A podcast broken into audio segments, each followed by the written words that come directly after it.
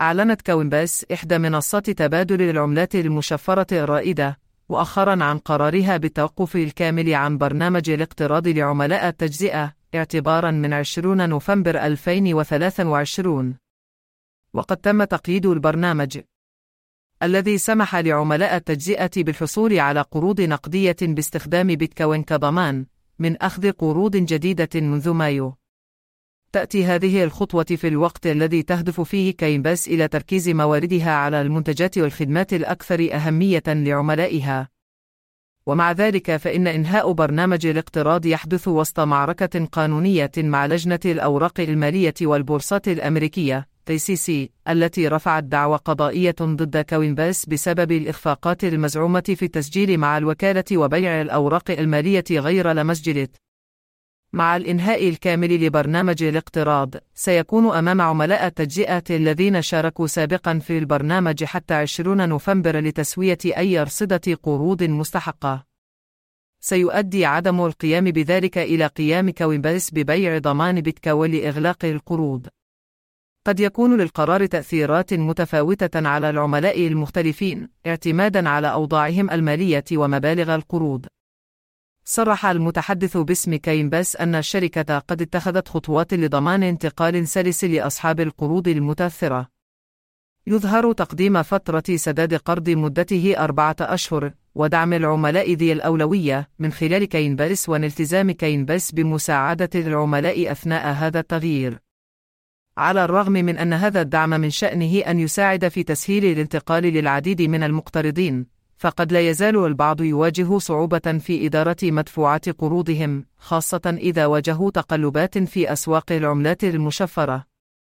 من المهم ملاحظة أن إنهاء برنامج Borrow يقتصر على عملاء التجزئة من كوينباس ولا يؤثر على عملائها الرئيسيين أو المؤسساتيين.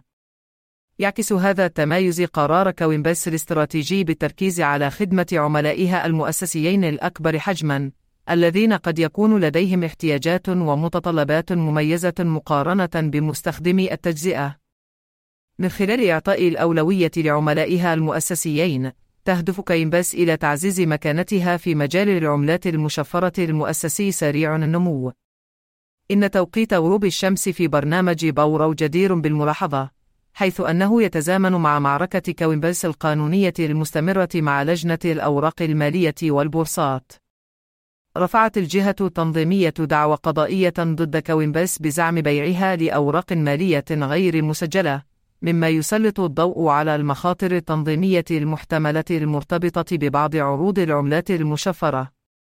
قد يكون إنهاء برنامج بورو جزءًا من جهود كاينباس لمعالجة المخاوف التنظيمية وتبسيط عملياتها لتلبية متطلبات الامتثال بشكل أكثر فعالية. يمثل إنهاء برنامج اقتراض كاينباس تغييرًا مهمًا لعملاء التجزئة الذين اعتمدوا على المنصة للحصول على قروض نقدية مدعومة بحيازات البيتكوين الخاصة بهم. في حين أن التزام كاينباس بمساعدة العملاء المتثرين يستحق الثناء، يبقى أن نرى كيف سيؤثر الإنهاء على معنويات العملاء والتفاعل مع النظام الأساسي. بالإضافة إلى ذلك، تضيف المعركة القانونية مع هيئة الأوراق المالية والبورصات مزيدًا من التعقيد إلى الوضع.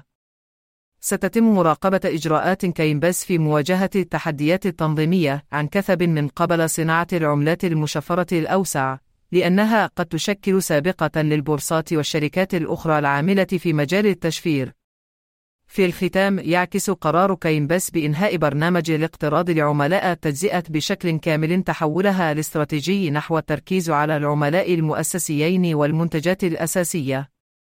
مع اقتراب يوم 20 نوفمبر، يجب على عملاء التجزئة اتخاذ الخطوات اللازمة لتسوية أرصدة قروضهم المستحقة أو المخاطرة ببيع ضمانات البيتكوين الخاصة بهم بواسطة البورصة. ستراقب الصناعة عن كثب استجابة كاينباس لدعوى السيسي الجارية، حيث يمكن أن يكون لها آثار بعيدة المدى على سوق العملات المشفرة والمشهد التنظيمي.